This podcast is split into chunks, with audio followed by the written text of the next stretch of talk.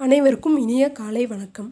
நம்மளோட கதை மாற்றத்தை தருங்கிற தலைப்பில் நாம் இன்றைக்கி பார்க்க போகிறது ஹீரோவான ஜீரோ பற்றி தாங்க. வாங்க கதைக்கு போகலாம் ஆண்டு தேர்வு விடுமுறை முடிஞ்சு பள்ளி திறக்கும் நாள்.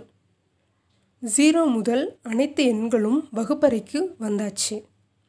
ஆசிரியர் எல்லாரையும் பார்த்து எல்லாரும் வருஷப்படி உட்காருங்கன்னு சொல்லிட்டு வெளியே போயிட்டாராம்.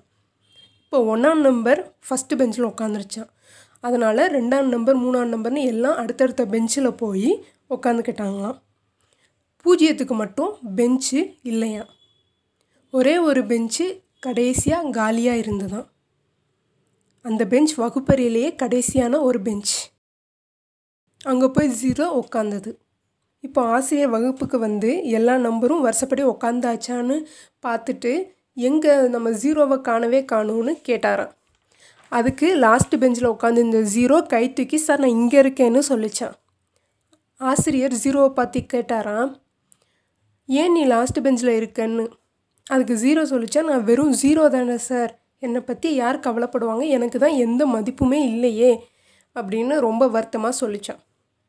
அதை கேட்ட ஆசிரியர் இல்லை இல்லை நீ தான் முதல் பெஞ்சில் உட்காரணும். நீ இங்கே வான்னு கூப்பிட்டாராம். உடனே ஏற்கனவே முதல் பெஞ்சில் உட்காந்துருந்த ஒன்றாம் நம்பர் எழுந்திரிச்சு சார் நான் தானே முதல் எண். எல்லோரும் என்ன தானே ஃபஸ்ட்டு பெஸ்ட்டுன்னு சொல்லுவாங்க.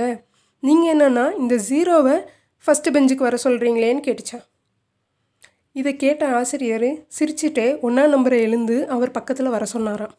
ஒன்றாம் நம்பரும் எழுந்து வந்து நின்றுச்சான் இப்போ ஆசிரியர் மற்ற எல்லா எண்களையும் பார்த்து இதோட மதிப்பு என்னன்னு கேட்டாராம். எல்லா எண்களும் ஒன்றுன்னு சொன்னாங்களாம்.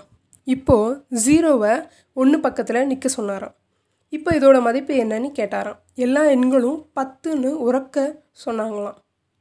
இப்போ பூஜ்ஜியத்தை பார்த்து ஆசிரியர் சொன்னாராம் இப்போ உன்னோட மதிப்பு என்னன்னு தெரிஞ்சுக்கிட்டியா?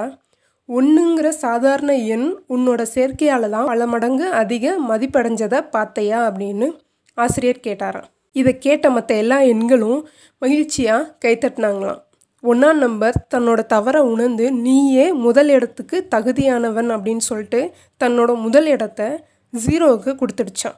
இதை பார்த்து ஜீரோ நான் சரியான இடத்துல இருந்தால் நானும் பயனுடையவன் தான். நான் மற்ற எண்கள் கூட சேர்ந்தா நாம் எல்லாருமே அதிக மதிப்பு வாய்ந்தவங்க ஆகிடுறோம் அப்படின்னு பூஜ்யம் சொல்லி மகிழ்ந்துச்சான் இந்த கதையோட நீதி என்னன்னா யாரும் தன்னைத்தானே தாழ்த்தக்கூடாது.